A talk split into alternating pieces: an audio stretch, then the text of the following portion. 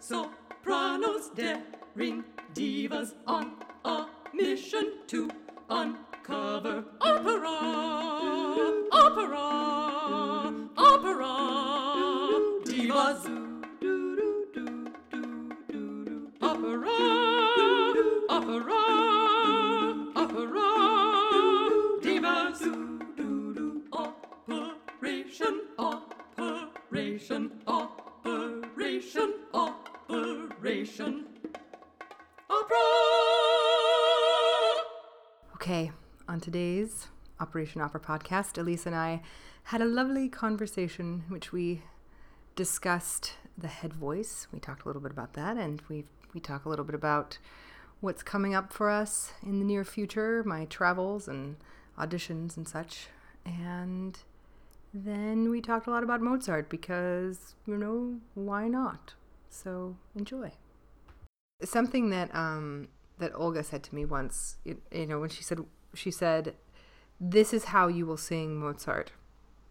And we did specific exercises mm. and we did specific work in order to sort of keep the voice in a certain place that was specific to Mozart.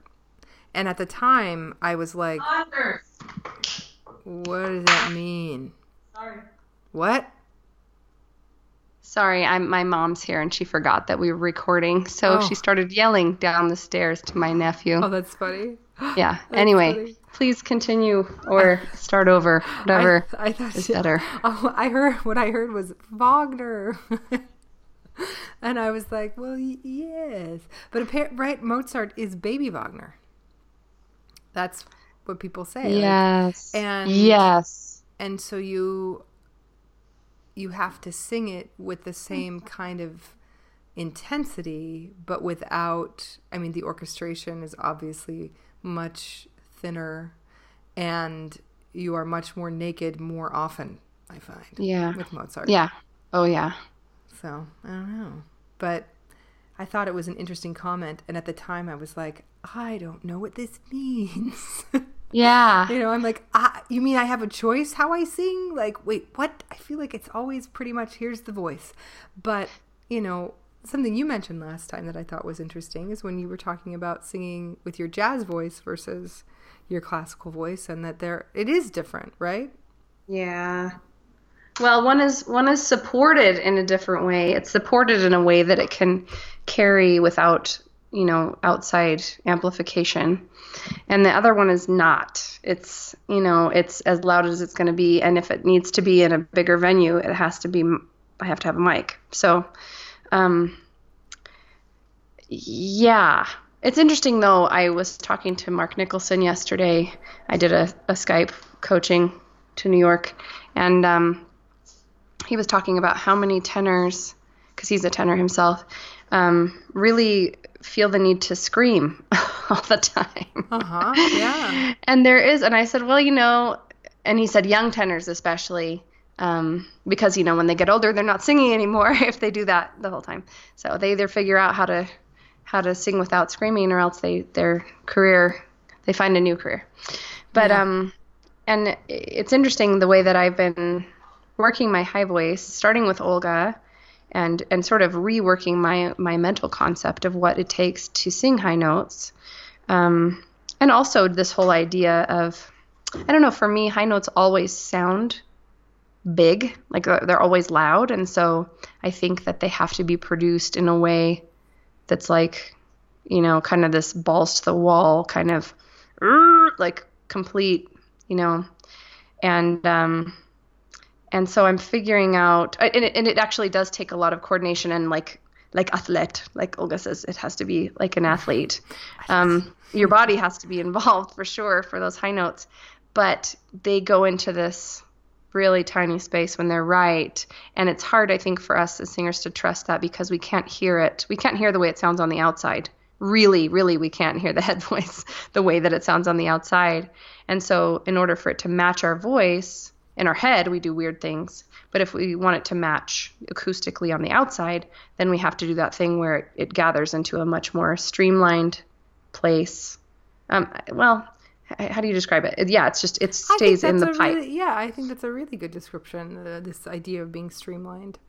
I know um, yeah. when I, so I went over the weekend to visit um, my parents and my grand my grandmother, because we're getting ready to go to Austria and I'm going to be gone for the next, you know, ten months. And um, if not longer, depending on how everything goes. Um, but while... Exciting. Yeah, I, I promised to sing at her, um, at the place where she lives. So she lives, she, she calls it like a cruise that doesn't move. You know, all her meals are prepared for her and she has her own little sort of like apartment. And then there's, you know, games and activities that they do and all these things. And it's, it's, it's a really lovely place. Uh, but she asked me to sing. So I, I did. And she conducted me, which is, you know, her, her usual way. Um, and... Oh. Hmm. And, uh, but anyway, that's not, what, that's not what I was done. Okay. But no, the reason I'm telling the story is because I, I sang some repertoire, you know, that my mom, my mom posted on Facebook and I'm, I'm like, oh man, but, uh, because it's not what I usually sing and, you know, it's all musical theater stuff or, you know, sort of old standards and things. Uh, because I didn't see that in my feed. I'm going to have to look it up now. Oh, dear. But, I mean, I'm, like, staring at the iPad the whole time because I really didn't know I was being recorded. Um, and I was, you know, sort of tucked away in the corner. I'm like, just let me be ambiance. I'm just, you know, in the background. Um, but I was trying out some things vocally. One, because I was, you know, five thousand feet higher than I, I am normally now, uh, being, yeah. you know, being in the mountains. And then also because I you know, was singing this repertoire that I hadn't, honestly, like I was just sight reading a lot of this stuff. Basically, like I haven't looked at many of these pieces for probably like ten years. So I, I, it, you know, it, it, it was just for fun kind of thing. Right. So yeah. I, but as I was singing and, you know, singing Summertime and, you know, it starts off. We did it a little bit lower, so it was just on an E, I think. Um, but Summertime, and and instead of my normal thing, which is like you gather all of your girth and you shove it up there, like that's yeah. kind of how right I you know that's in order to feel you know to really feel it, but instead like what you were describing, like this streamlined effect, like being able to sort of pare it down so that you access this tiny space that is very open and very spinny, like mm. it, and and then and then you just kind of make sure that the muscles of of your abdomen are are active and not you know holding on for dear life, um, if that makes yeah. sense. And and I went back and listened to it because in my head it sounded weak because I'm used to you know and and. This is something that has been a process over the last, you know, two years, being able to get to the place where I don't think of that kind of spinny and very specific place as being weak, but being free mm. and, and not, um, you know, feeling like, but if I don't suffer, I have to suffer for my art, yeah, to suffer for my high notes. Um, you know, it, it, It was much more, and I listened back to it, and even though it was a very crude, you know, just like an iPad recording or whatever, an iPhone. Um, it was still, you could still hear the overtones, and I was like, oh, mm. there we go. Yeah, Better. and speaking of, yeah, and speaking of, I know you're someone who likes to give people experiences, and think about the difference in the experience you're giving to, to your listeners between, you know, those two different versions of your of the, you know, because if they, if you give them, if you give them the free, open, spinny one, then they're going to have that experience. And if they have the other one, then they're going to have a different experience, you know, but it's, it's sort of interesting to think about the effect that your voice has based on what sort of what you're putting into it. Sure. Well, and nobody, I mean, nobody wants to be hit over the head with a high note. like, you know, like, or like, you know, through the head with a high note, like you don't want to be shot, you know, with an A flat, like, thanks anyway. I, you know, it's, but, um, it's true. And just because we have loud notes doesn't mean that we should use them. Yeah. All the time. Right. Yeah, exactly. Yes. Well, but, but also that, and this is something just in recent lessons I've discovered over the last probably three or four months about those high notes and the power that they have, um, is that they require you to um, to be so engaged that, I mean, it's it's a constant feeling of, I mean, I use the analogy a lot, and I and I, I do think that there's a lot of truth to it. Like, it's that feeling of when you're trying to get a kite up in the air and you you feel the the pull on the string that you're holding on to, and mm. and there's like, it catches the wind and then it sort of lets go a little bit and it catches it again and it lets go of it. And it's it's that feeling kind of constantly of like yeah.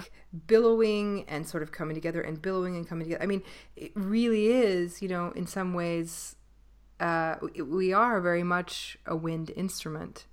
Um, and, you know, people talk about a lot about, you know, you have to stay on the breath. And I think young singers, um, I certainly felt that meant that I had to make sure the breath was always driven. Oh, yeah. And and that's not the case. No. Right? Like the the, yeah. the air doesn't have to be driven. The air has to be um, moving, right? It does have to be moving, but it doesn't have to be pushed, essentially, which is funny because, you know, Spinto, the, the sort of the voice that I am, like, that's literally the translation is pushed. And and it's a really delicate balance, I feel like, when it comes to the timbre of my voice, because it already has that sort of metallic quality uh, that that um, that you know goes from being a shimmery sound to a like a silver like dagger, right? and, and, and yeah, I don't know. So yeah, no um. That's a really good point you make about the breath. Um, that's something I learned from Olga. She said, "She said support is not to kill. It's not to support is support. It should feel good. It should feel, you know, sort of loving. There should always be that give and take with it. It should never be, you know, pedal to the metal kind of right. It's, she, support is not an anchor, you know, as much as maybe a buoy." I don't know. Like, I'm thinking about yeah. this ridiculous thing. Or, or somehow it has to be both at the same time. It has yeah. to sort of be this, yeah, this constant opposite thing. I mean, that feeling of engagement that you have to have for high notes is the result of the fact that in its natural state, our larynx would shoot through the top of our head when we're trying to sing those really high notes. Mm-hmm. But we, we're keeping it in, you know, without depressing it with the root of our tongue or anything like that. We're keeping it in this, keeping everything in our throat in this more open state, and that includes the larynx being lower and everything being more open so that um, every things can phonate and remain free. And that's just not a natural thing. That's what we learn how to do. That's what we're training ourselves to do, because otherwise the larynx will naturally rise. So we, we find a comfortable, loving support system to keep the larynx low, and then everything can go where it needs to go. A comfortable, loving support. Dear larynx, would you like a bath? Seriously. Can I, can I give you a massage? Like, into something more comfortable. You're doing an excellent job. Just stay down. That's right. No, it's it's kind of serious, though. Honestly, I remember a long time ago I had a teacher who told me that the voice is kind of like a, a special needs child. Hmm. And and not to not to be hard on it, not to beat it up, but just if something doesn't work, to gently move in another direction, try something new, but not to get frustrated and, you know, have super high expectations of this thing. Just, you know, sort of work with it very patiently. Hmm.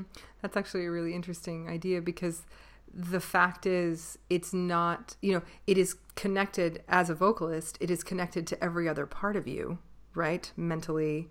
You know, oh, yeah. and, and if we are not in a place where we're able to handle, you know, a certain kind of criticism or um, from ourselves or from, you know, from ourselves or from some from anyone else, um, you know, our bodies react with a fight or flight mechanism, and mm-hmm. we close down.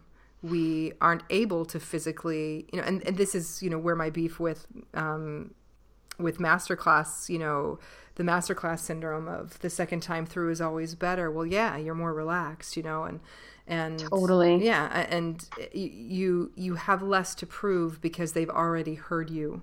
You know, they're not they're not waiting to, you know, and also with master classes, it's like you're there to be corrected, and mm-hmm. so the most you are by definition the student, yes, not the master. Yeah, and so that first time through is the judgment, right? It's it's the place where everyone's saying, okay, well, on this third phrase, she's having a tr- trouble, you know, keeping those vowels together.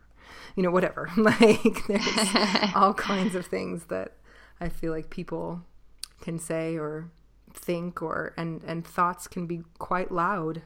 Oh my um, goodness! Right? So yeah. Well, and it, this makes me think about, we had a conversation. Oh, I don't know, several years ago, you and I, when we when we were just getting to know one another, and I was telling you about how singing for me is sort of this. Um, Like any sort of reliability in my voice is elusive because depending on the context, um, it seems to change, you know, how much adrenaline is in my body in the moment that I'm singing. And obviously, you know, you do work on technique and you work on mental exercises as well as physical exercises to build in a certain level of predictability into the body so that no matter what's happening, you can rely on on your instrument. But I still feel like, you know, the difference between um, the rehearsal hall without an audience, you know, an orchestra rehearsal or whatever, and um, and once the audience is there, and then, you know, when it's evening, whether it's during the day, um, what I had to eat for lunch, or the conversation I had with my loved one just before, or, you know, there's so many different sort of factors, variables that, absolutely. yeah, that go into your body's chemistry and your level of relaxation or um, excitement or anxiety or, you know, whatever it may be. There's just so much going on with the human body and the human mind that, that factor into the instrument, because the instrument is human. Mm-hmm. It's all of those things together. Yeah. Yeah. I, you know, it's interesting. So, um, so I sang at my grandmother's on Friday, and mm-hmm. they were all very happy, you know, and it's like, oh, you could do this professionally. You know, that's always the great comment, right? You're like, oh. Have you had voice lessons? Exactly. Oh, thank you. you. Just, you know, for years.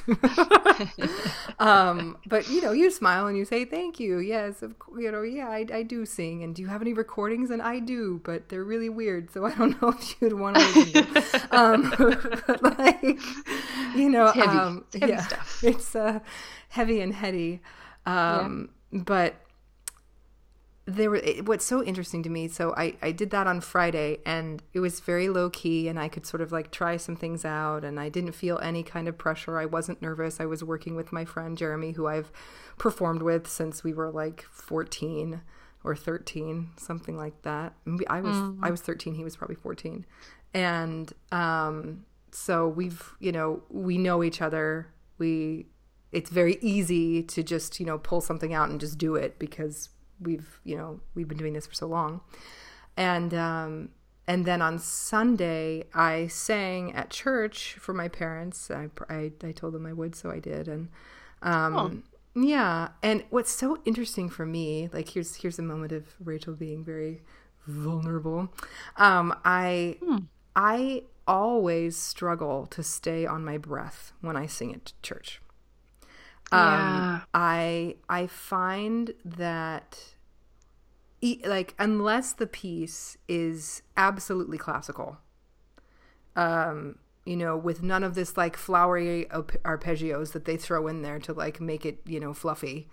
Um, you know, even if it's a, you know, if it's an actual, you know, classical voice piece, not necessarily from the classical era, but you, you know what I mean? Like, if I'm singing Handel or Bach or um, Gluck or um, d- any number of other, you know, Mendelssohn wrote something, you know, a lot of church stuff and, and you know, and, mm-hmm. and, and such.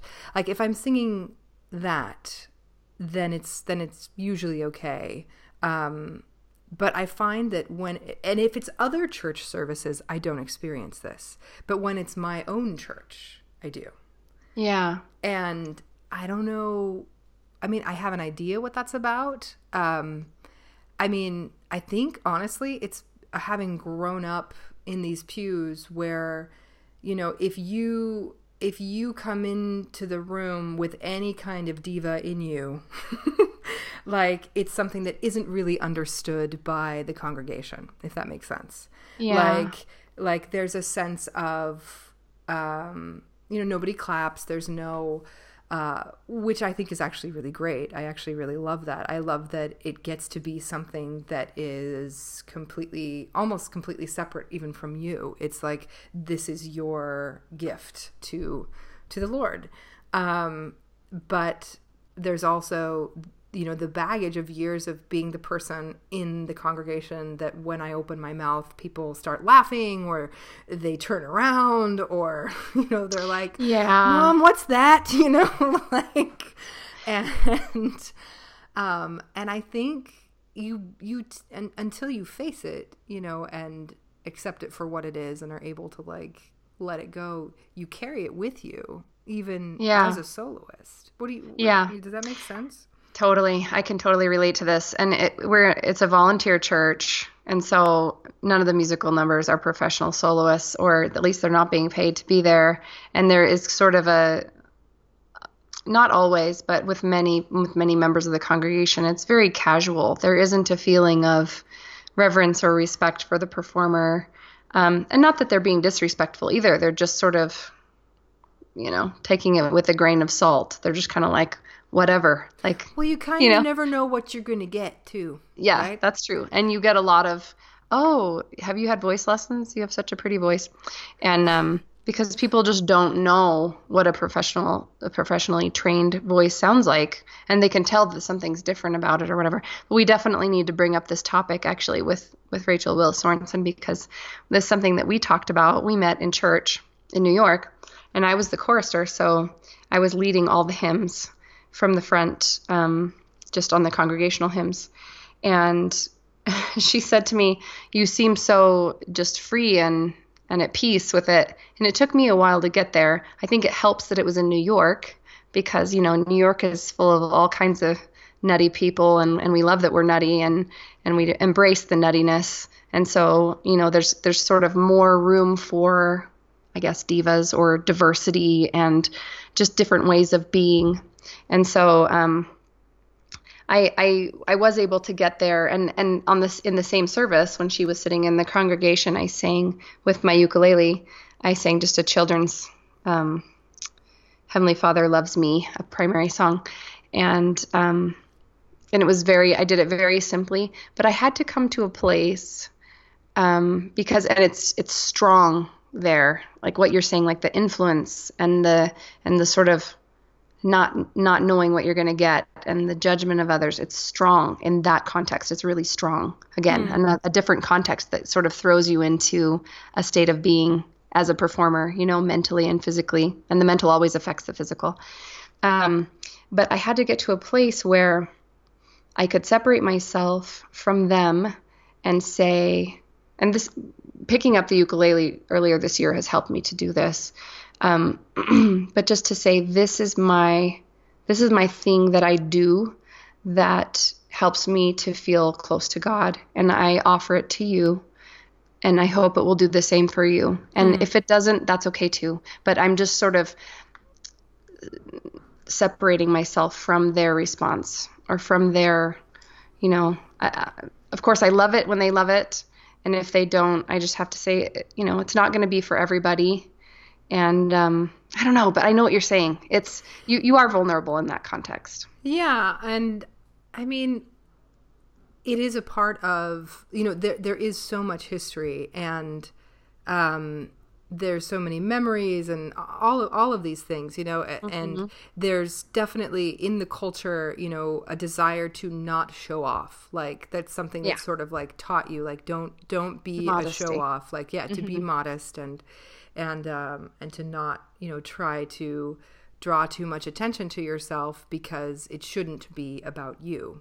And I think that there's a lot of good in that, um, as long as as it's not taking away from the honest, um, like the honest portrayal or performance or person.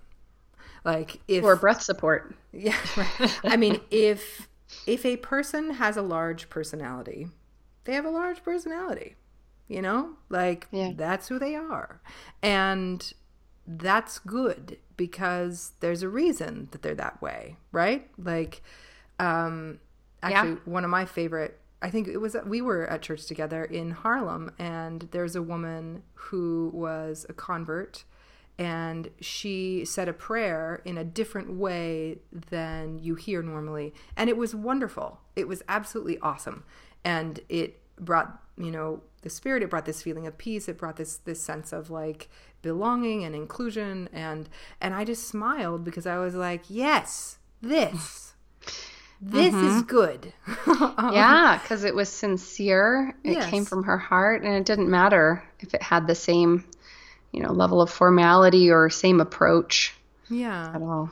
Yeah, I I guess I just find that when I'm singing in in that place, like I find my this the breath, like it just kind of leaves, like the support just kind of goes out the window, and I find myself reverting to the sort of thirteen year old um me, which is the person that was, you know, probably the ugliest I've ever been, and also oh. you know what I mean, it's self-conscious. thirteen's a rough time. Yeah. um and well, you're your body's changing. Exactly. And, and some mm-hmm. things are larger than other things, and, you know, like disproportionate, growing. You know, your nose yeah. is like, I just don't want to think about it. But, um, like, yeah. it's hormones. Yeah, exactly. But skin problems. Yes. Oh my gosh. Oh, terrible. Teeth. Um, the teeth. Oh yeah. They're adult oh teeth, but they're no. just not sorted out yet. My eighth grade yearbook picture, I actually like, I think I destroyed it. Like I, I took a marker and like I completely like ruined it. Like I feel bad for the person who was on the other side of my face in that yearbook because they're also gone now. Um, you know, like it was that bad. Oh, it was terrible. I was wearing like I, I mean I, I just you know I I'm a woman that looked like a man, and and that was not intentional. Aww. You know, it was just bad. It was just bad. Anyway, but um, but that's not what we're talking about. Um, yeah, eighth grade. Um, I. Yeah, like getting into that place and then getting out of it, and what does it take to get, you know, to to find that, like knowing yeah. knowing that there is judgment, um, but that that is not your problem, right? Like exactly what they think is none of your business. Your problem, yeah. What someone else thinks is none of your business, exactly. That's right. And um. You know, and when you know that for yourself, you know, on the inside, then these outward sort of manifestations of, you know, feeling uh, like you're not enough uh, disappear. So yeah, yeah, I um enough. Yeah. Such an interesting concept. I love that. I want to add something, if we may, if I may. Um, I was in a different congregation last weekend. I was in a very small town of about two hundred people um, called Boulder, Utah. And it's a beautiful community, and it's right there um, next to the uh, Grand Staircase Escalante National Monument and Capitol Reef National Park. And it's just kind of situated right in the middle of a bunch of national parks in southern Utah. And so it's beautiful. And we went um, to visit uh, Brett's mentor, who's an artist um, of many years. Is it near Goblin Valley by chance? I don't think so. Goblin Valley but I is so cool. Okay, sorry. Google Maps. Go on. Google, Go Google on. Maps ensuing. No, no, it doesn't matter. Is Goblin Valley in Utah? Yet? It is. Yes, it is. It's not it in Arizona. So cool. Oh, it's a Utah State Park. Okay, looking this up real quick. I'm actually curious where it is now. But um, um, so I was in Boulder, and we were there. So we were visiting Brett's mentor, and he's extremely cultured. He is European, and okay, so Goblin Valley is about two and a half hours northeast of Boulder. And, but yeah, so and not, just to clarify, Brett is your fiance. Yeah, he is. Yay. Yay. So, yeah. um, and Brett's an artist and um, a painter. And so, anyway, went to see his mentor. And he has this beautiful uh, dozens, ac- dozens of acres property, which he's taken over thirty years. He's really um, beautified. And anyway, I was just enchanted to be there. It was a world apart because it was so remote and yeah, I guess I'll just say remote. Like I didn't, I put my air, my phone on airplane mode because I couldn't get a signal at all. And so I just was like, all right, I'll just be without my phone for the weekend. I would rather which, not be roaming. Yes. Right, exactly, because it just drained the battery dr- completely. And there was, yeah, so there was no point in even having it on. And I went to, we, we got there Friday late afternoon. And then Sunday morning we went to church and I wasn't really sure what to expect. It was kind of a smaller chapel. And when it was time to sing the hymns, I just sort of, I just sort of sang in about half voice. And I, I wasn't worried about it. I didn't want to, I didn't want to embarrass anyone. I didn't want to make anyone uncomfortable. And I didn't want to draw a bunch of attention to myself. I knew that even at half voice, I would draw a decent amount of attention to myself. Of course. Because it's just a small organ, a small, there's just not a lot of sound. Right. And so like in New York with the bigger chapel and the and the bigger organ, I can sing full voice and it just kind of blends in. It's still audible, but you know, um, and here anyway, so it was funny later. Um, I was talking to some of the people who had been there. We had dinner together and, and they said, um, I, I couldn't really hear you. I was hoping I would be able to hear you better, but I was sitting behind you, and so I couldn't really hear you. And they were talking about when they'd had opera singers, or maybe not even opera singers, but like someone who was a member of the Mormon Tabernacle Choir, which yes. is, you know, as close to godhood no. as you can become on the earth. Anyway, um, that they, you know, that when they sang in sacrament meeting, that it was just, it just filled the whole room. And, you know, I know people like that too. I've, you know, I, I know people like that in New York in particular. And it's just sort of like, okay, well now this, instead of this being part of the worship service, this is a, a solo performance, you know, where the soloist just doesn't stand in front of everyone. They just sit where they are yeah. and cover everyone with their sound. And then we get to listen to them instead of focusing on what we should be focusing on. So anyway, I didn't want it to be that. But then I was surprised that they were disappointed that it wasn't that. So I was like, well, I, c- I could open up more next time if you'd like. But I just don't want it to be about, I don't know. Yeah. Context. Yeah, well, but what enough. No, no. What's what's interesting about that is like, you know, you don't want it. There's nothing to be gained from being less than what you are. And there's nothing to be gained from being more than what you are. Maybe. Yeah. Like, yeah. I mean, it's one thing. It's one thing like, or, or should I say like, and that, let me. Oh. Okay, so you got this. um, let me just push this boulder up this hill without having it to roll down and squish me.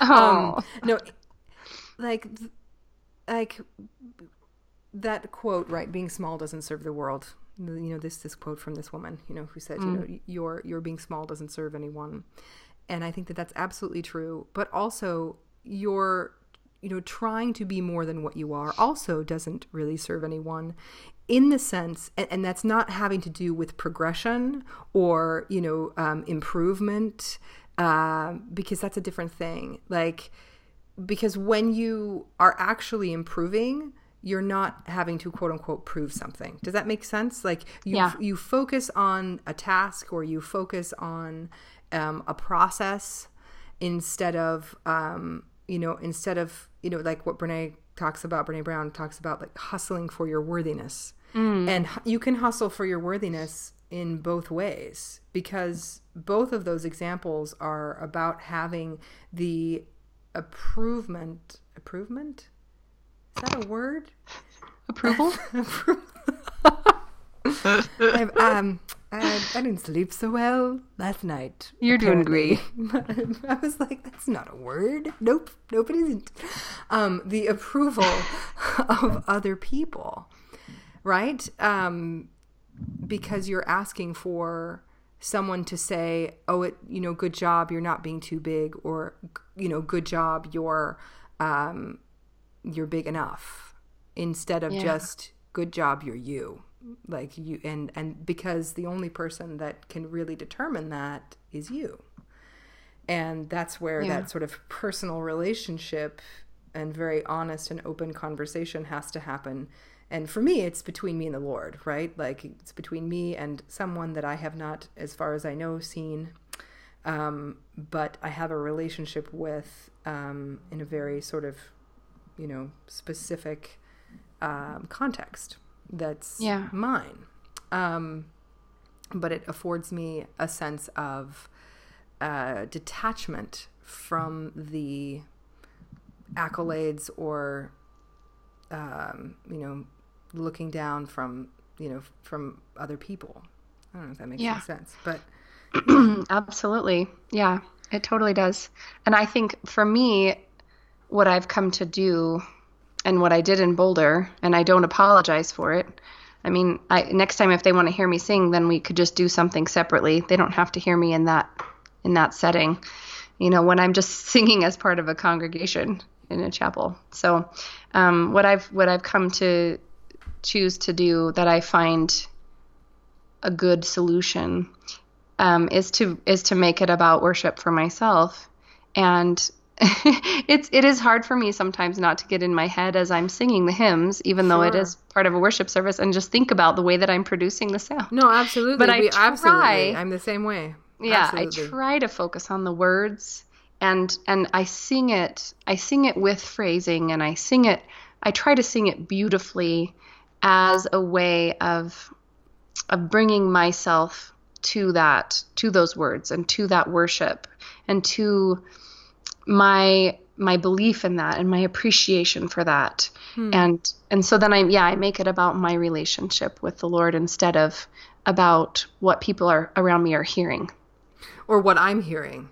From yeah. myself, because that it, in essence is a sort of like selfish thing, right? Because then it yeah. becomes about, you know, it it becomes about, it's like, oh, why is why is that E flat, you know, not quite high enough, you know, what what, what what's happening, you know, not necessarily pitch wise, but like placement wise, you know, what's going on there? Oh wait, we're on the next verse.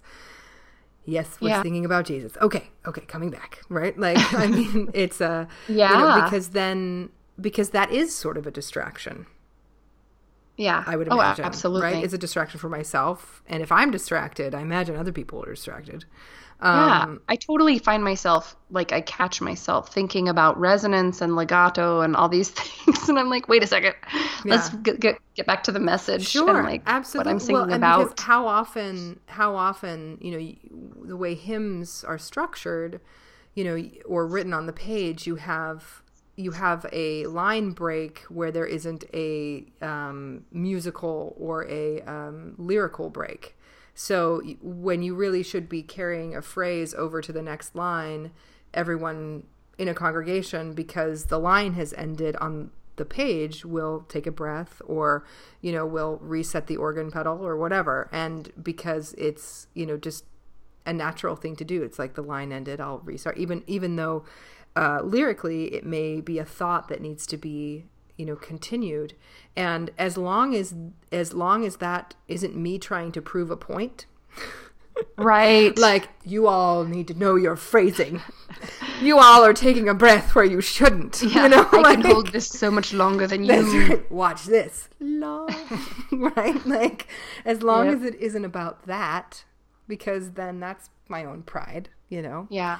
And yeah. as, as long as it's about, oh, if I keep this going, then the emotion of this moment will be felt by me, and therefore potentially felt by other people. Yes. Um, then that's a whole different thing.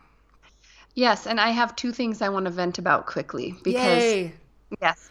So the first thing is when when reverent hymns are done too fast, uh-huh. I it drives me crazy. Okay. Because I feel like we're not off to the races right right now, and I know that there was a movement against like the the, the drudgery, yeah, exactly, of of like I was a part of going way too slow. And, you know, the old lady chorister who's up there just barely like doing the conducting pattern, and it's just like dragging along. And I get it. I get it.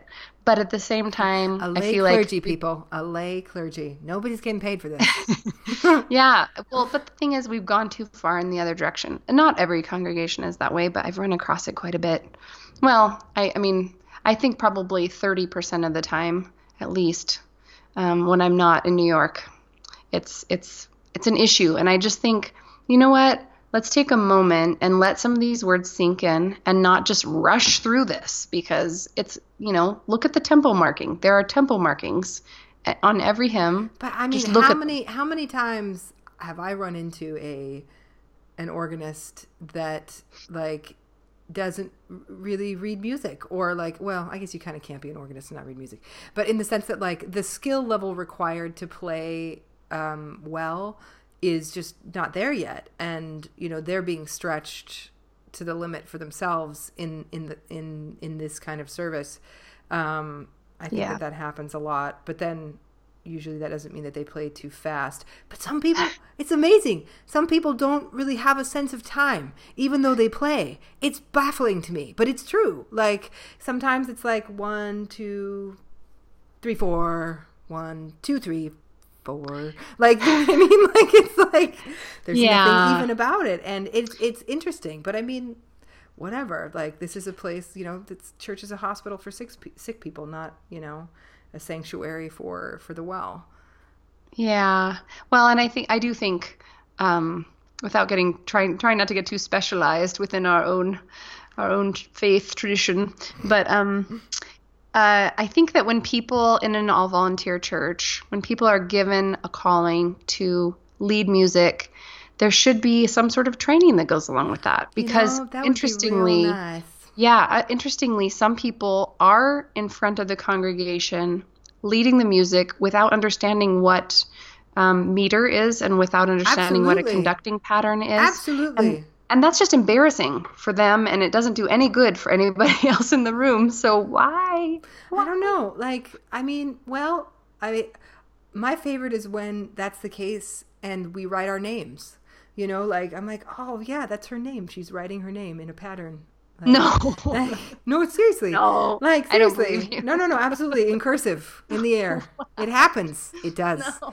Um, no. But you know what? No. But you know what? Is that what? Do you think that they think that's what they're supposed to do? Or do you think they just don't know what to do and so they're being creative? I, but what's amazing to me is like that person gets up and they do their best and this is what it is. And, and it's fun. And no like, one dies or and, even loses a limb. Yeah. And in some ways, like, you, I think you can, from that experience, um, be moved. Like probably one of the most moving experiences that I ever had was listening to a deaf congregation. Um, they signed, and you know there was a pianist playing, and someone conducted, and it and it wasn't, you know, it was by no means perfect, but it was perfect. Yeah, you know. Um, yeah, I, I had that experience last, uh, was it last Christmas? Uh, it might not have been last Christmas. It might have been the one before, but there was a deaf choir that signed Silent Night at the Christmas mm-hmm. concert and accompanied by acoustic guitar. And it was just so tender and wonderful. I was super touched by it. Yeah. Yeah. The night really is silent for some, you know? And yeah. And what I didn't even make that connection yeah. until right now. Yeah. Um, my other thing, though, that I wanted to vent about, in addition to the extra ones that came out accidentally, sorry, um, was so when I took conducting from Ronald Staley at B Y U, um, one thing that he taught us is that at the end of a verse, give people a moment to swallow before you start the next verse, or just give them a moment. And some people will conduct straight into the next, the opening, um, the first, the downbeat of the next verse without any sort of pause at all. Mm-hmm. Like it's just continues and continues and continues. And I love the, I love the reset of like, just like, this is the end of the verse and now we're going to start a new verse. Um, and it's, it's only a second. It doesn't take very long. And so Um, in connection with what you were saying about the phrasing and, and making it musical and that kind of thing, I do a similar thing And I always take the take a moment to swallow at the end of the verse and and reset. And then I will do sort of this thing with, um, it's very slight rubato. It's like very slight, but I take away from the unimportant syllables and give more to the important ones. So if I have an uh or a the or a, you know, something unimportant, I'll make it slightly shorter. So kind of like recitative, the way we do with recitative. I do that a little bit, mm-hmm. and I don't apologize for it because I think there are so many quarter notes, and it's not musical to just sing them all the same length and the same way. It sounds like a machine, and it shouldn't sound like a machine. Well, one of the things that's a challenge with that too, and this is, I think, something typical with hymnal writing, um, is that there, I think, you know, in a cathedral, uh, you you can have more of that give and take. You can have more of, you know, I mean, when neumes were all the rage, you know, you had, you just sort of like, you know, you held the lo- the, the note until until you didn't want to anymore or whatever. And, uh, and you would move according to how you felt moved to move. And, mm. you know, that sort of, sort of morphed into this hymnal writing, which is very linear. And, and it is kind of exhausting, I find. Like, I find singing hymns to be kind of exhausting. Um, it, it doesn't, it doesn't move the way that um, other pieces move. And I think l- largely because of something that you just talked about, you know, the fact that it's just a, it's a lot of quarter notes, mm. uh, you know, a lot of quarter notes sort of over and over, which means that there's a reattack, um, you know, happening quite often in order to, you know, enunciate, in order to, to, um, to delineate between, you know, what was before and what's happening. Um, but, It, um, yeah, it can be really, it can be really tiring. And if you are able to sort of switch it up a little bit, then, then that can, that can be really helpful, I think. But yeah, it gives, it, it just back, gives more meaning to the words yeah, too. It go, and it goes back to, it goes back to this idea of, you know, motivations. Like, what are our, our motivations in, in singing the way that we sing? In, you know, when, when I was a kid, I remember um, my mom asked me if I wanted to have voice lessons, and I said, I don't want anyone to change me. Hmm. Um, How old were you? I was probably eight, maybe. Hmm. Um, and I was really nervous about, like, having my voice be something other than what it just was. And interesting. And I don't really know. There was a reason I brought that up. Um, but it's gone. Yeah, it'll come back. It'll come back. Something with the phrasing and making things musical and making your own choices. Oh, yeah, like making my rubato. own choices. Like, I I would listen to a piece, and I would interpret it the way that I would interpret it. And sometimes that meant that, it, you know, things were held longer or, or whatever. And when it comes to classical music... Um, especially with orchestra, you kind of can't do that. I mean, there's only, there's definitely freedom that you're allowed, especially when, like you mentioned, recitative earlier. Like, there's a lot of, you know, depending on the kind of recitative, there's there's quite a lot uh, that you can do within the confines of a bar, you know, of a measure. Um, mm-hmm. And but you, but you have to keep the meter in, you know, to some extent. Like you, you, you can't just like. You can't go off and, you know, Liberace it up. You, you've got to actually, you know, like, um, in order to maintain the integrity of the piece, but you also have to make it your own. And that sort of interpretation has to come from a place of authenticity and of need rather than of needing to prove something. Mm. Like, you know, it, it, it has to be an outgrowth of what and who you are. So that it's, you know, from the inside, and you say, here is here is this thing that I have. This is what and who I am. I share with you. Ta-da! So, yeah. And I, yeah. Think that, I think that that is possible to, like, you know, change the timing of certain things, and even with with hymns, I think. As, but, yeah. Yeah. Well, yeah, and of course... You know, if I were singing in a choir, if the congregation were magically a choir, um, well, then we would have someone to direct us. And if they were choral conductors like I've had, they would have us do that thing anyway. And so we would all be together. But of course, there, there has to be that togetherness mm-hmm. in, in ensemble singing. But, you know, when it's just the congregation, it's all right. Everyone's kind of doing their own thing anyway, a little bit. That's very, very true. There's yeah. A lot of, there's a lot of, um, there's a lot of leeway. Yeah, and speaking of leeway and recitative, I'm actually um, doing a little study today.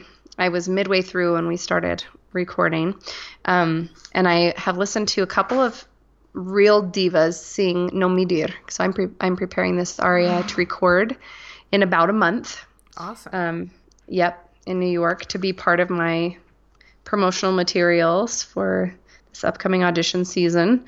And so I've been working on it a lot over the last six weeks or so, and even before that. But um, it's sort of becoming, Mark said it, this is my sport, which is fun because, you know, the the um, cabaletta, as we call it, which is, I think it's anachronism because that didn't, those terms didn't exist until the bel canto period, which was no. after Mozart. But anyway, you know what I mean. It has the two parts.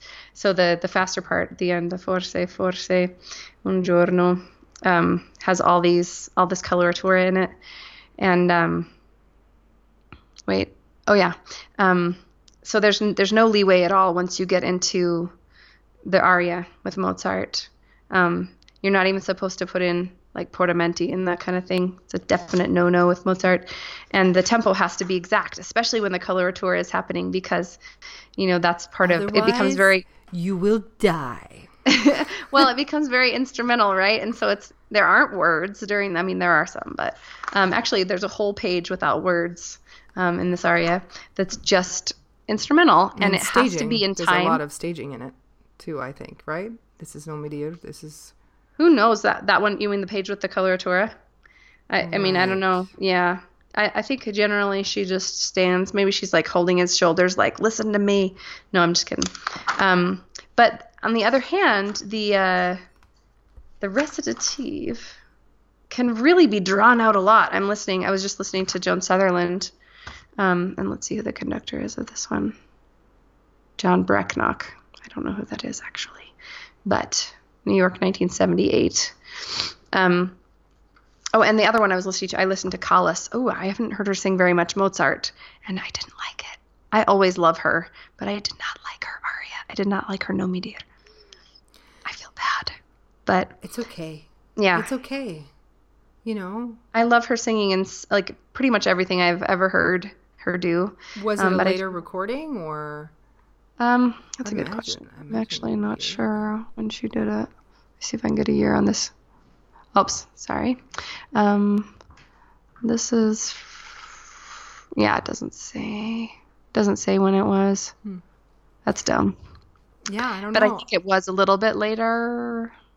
But, and... I, but I also think when it comes to Callas, like, I mean, of all Mozart heroines, I could definitely sort of see her doing Donna Anna with a, you know, I mean, as far as like emotionally, because it's, she's sort of very similar, you know, the the the wronged woman who uh, is, you know, kind of going crazy and and you know struggling to keep it together. Um, I can sort of see her doing that dramatically, but vocally, it's so different than the.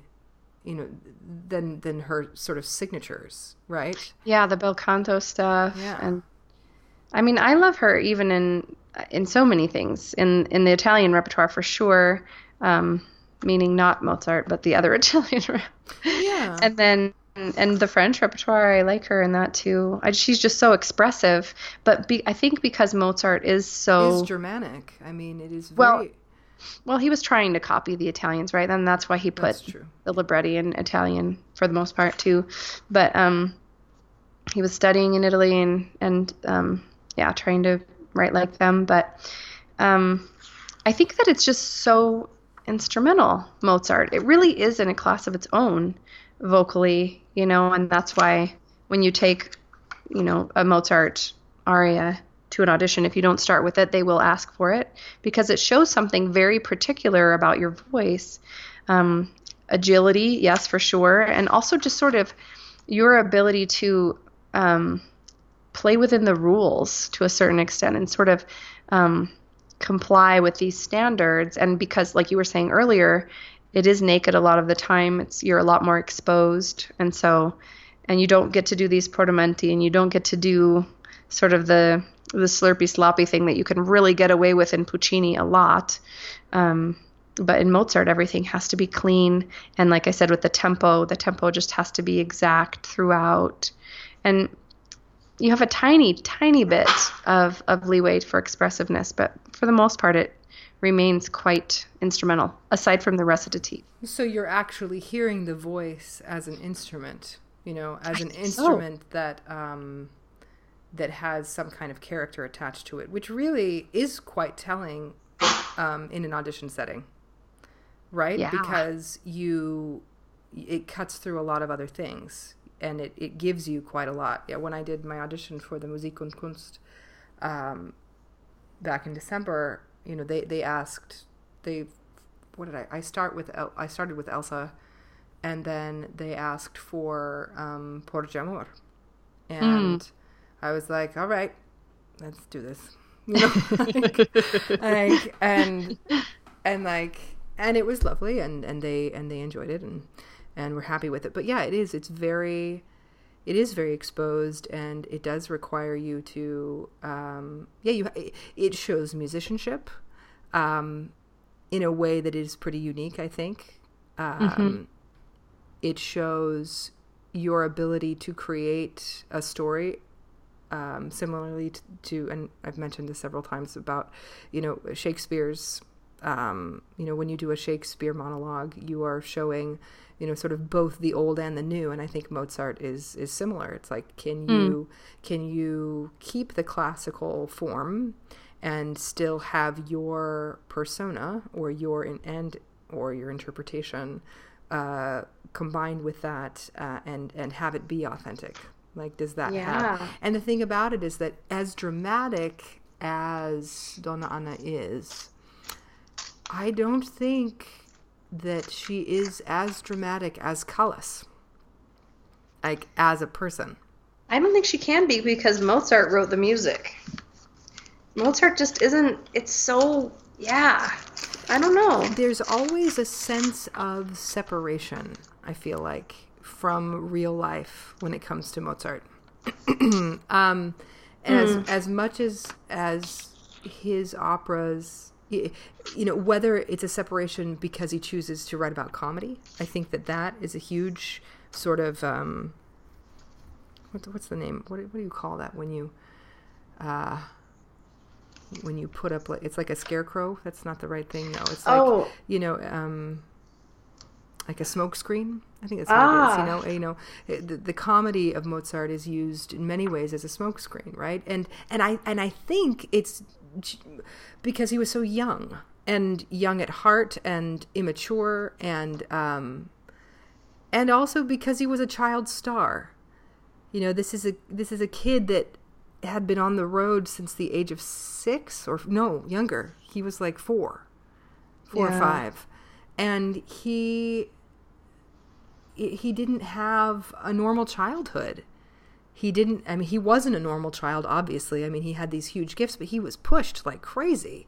Yeah. And to have that kind of upbringing, um, and also in some ways an isolation from from a normal life, how do you write a normal life authentically? I don't, I don't mm. know if you can. It's interesting. It's really interesting. Well, it's really popular, as it turns out. I think Don Giovanni is a really entertaining, I mean, it's done often for good reason. It's it lends itself to, to staging and to sort of, it has great segues. It's very, yeah. But well, he knew the world of theater so well, right? Mm-hmm. He knew what people would respond to, and and did it. But the characters themselves, um, even when you spend a ton of time with them, I feel like you just have to add yourself, because the characters themselves are pretty thin. even even for, you know, um, yeah, Don Giovanni, um, yeah, even in Don, like who who do I think is the most interesting character in Donji? Hmm. Maybe Leporello. Really? Maybe. How come? He, I think he may actually go through the biggest kind of change. And and maybe that doesn't matter. Maybe that's not what, what makes for the most dynamic or most interesting characters. But I think he, I mean, he definitely, doesn't he have the most recitative? I, I guess, no, I guess Susanna I don't know. has the most in all of opera or something. But thankfully, we usually cut out a lot of it because we just can't. Um, but right, even if you love it, you don't love it that much.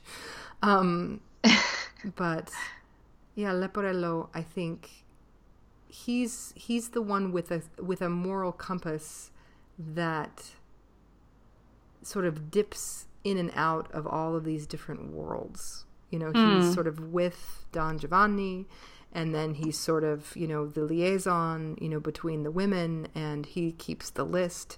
Uh, you know, he, yeah, I don't, I don't know. I, I like the, the final scene with he and the Commendatore, I think is probably, for me, the most interesting in the whole opera. Yeah, I love that too. Like, you know, when they start to do that da da da da da da, and they have this, you know, these triplets against these long, sort of abrasive, rolling phrases, you know? Mm, I just like mm-hmm. love it. Like, it's so cool. Um, yeah, I don't know. I just feel like when I see Donna Anna, I want to know why she has been living under a rock. Wait, That's in what way? Like, she, I mean, she is sort of the definition of hysterical. Do you know what I mean? Well, yeah, but do you think maybe she's just being dramatic? Do you ever think maybe she's putting on a show? Something else is going on beneath the surface. Sure, I've definitely seen it played that way. Um, but I feel like when you have two females that are essentially in the same role in an opera, and he does this in Così too, essentially, but like the, one has to be the strong one and one is the weak one, right? It's sort mm-hmm. of, and you know, with comedy, often you do, you know, you have the straight, the straight man. man. Mm-hmm. Yeah. And, and I feel like she is the hysterical one, and Elvira is the, um, I don't, man, what is she? Oh, really? I feel like she's kind of the, um, the spectacle. Elvira, I, I mean, Elvira. If anything, I feel she's like so Anna is more poised. Well, right, but kind of keeps it together better. But, well, I guess I'm mostly thinking about the opening scene where she's like freaking out and... Well, she was just raped. Right. You know, that's true, wasn't it? Yeah. Or was she raped, or did she actually want to sleep with him and then, like... We don't know. See, we don't know. We just don't Mm-mm. know. Mm-mm. And we can't ask Mozart because he's dead. It's true. Yeah, I don't know. Um, things to percolate on. Yeah. Things on which to ponder.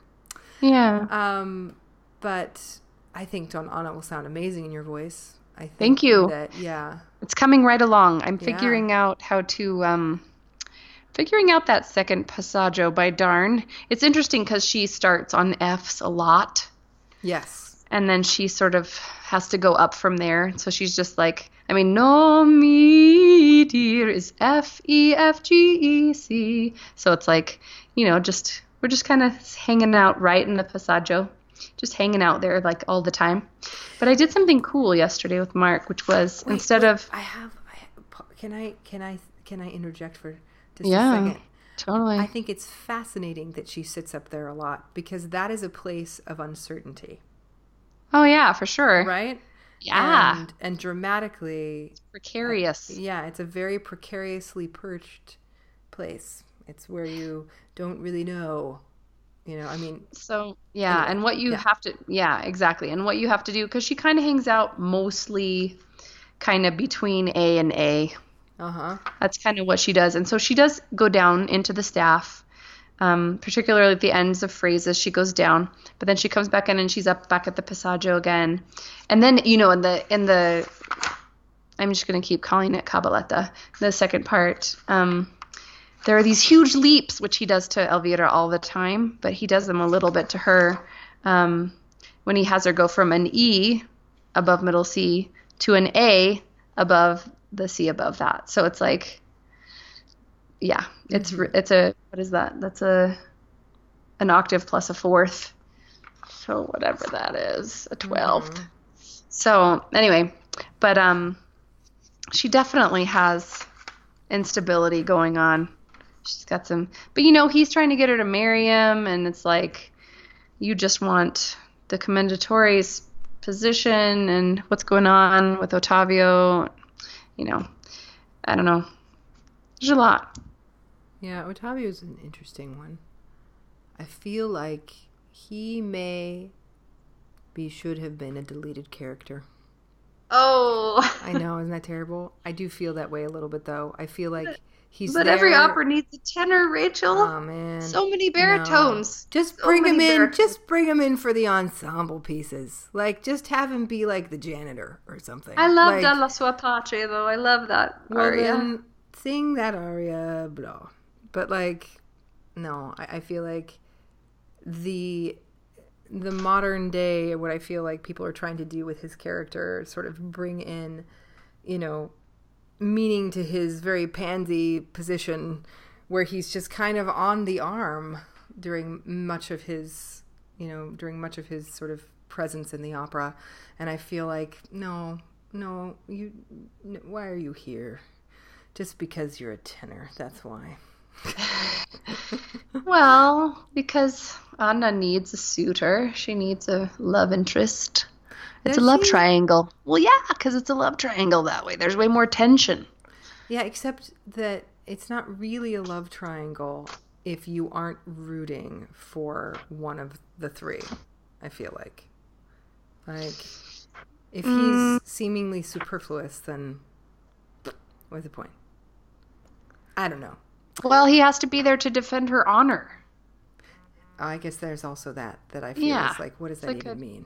It's like a gentlemanly thing. It's like a, it's like a real sexist thing that, you know, in the seventeen hundreds was very normal. It was a normal thing. That's true. That's yeah. true. And in fact, even up until like the middle of the of the twentieth century, it was also kind of a normal well, thing. Well, and, and maybe the reason he made him kind of a pansy was because the whole idea seemed preposterous. Even to Mozart? Yeah, even to Mozart. Hmm. Okay, yeah, I mean, he, Again, he did that a lot. He kind of... We can't ask him. Yeah, it's true. Such a bummer. He, he's dead. We could have a seance, Rachel. Mm-hmm. I'm sure people have done this before. Mm-hmm. Yes. It'd be, it'd be fun to reach out to him. Yeah. Yeah. Let's do it. No, crickets. Dear, no comment. Dear Mozart. Dear Wolfie. Wolfie. Oh. Yeah, anyway. Wow, so we've covered a lot of ground today. Yeah, we yeah. talked about the head voice. We talked about singing church. church. Yeah. And, you know. Keeping... Which we'll have part two of that when we talk to Rachel Willis Sorensen, whenever that's going to be. Yeah, that would be, that would be great. Yeah, because she's mm-hmm. got definite feelings about it. She's in the, she's in the, in the, oh, what's it, what's it called when you're right, like right in the middle of it? The th- the throes? Yes, she's in the throes mm-hmm. because she's living in in Idaho right now. And so oh. it's hard to be in church in Idaho when you're used to being on the major stages of the world. mm. So yes. people don't understand her voice. No, no, it I hear that. Beautiful, though. Where in yeah. Idaho is she? Do you know? Ooh, I should. She's told me. Hold on. Let me see if I can find I've, her. I, I know someone who struggled in Idaho mm-hmm. for a lot of reasons. Apparently, the church may not be true in Idaho. No, I'm sorry. I'm oh. No, no, I shouldn't say that. It's terrible. Oh, uh, Boise. It says Boise, but I think it's actually a little outside Boise. Yeah. Yeah. But again, hospital for sick people. And nobody yeah. is well. Sick, yeah, sick souls. We all are. That That's right. Out. Yeah. Well, cool. Well, this is fun. We got to have yeah. a little chat.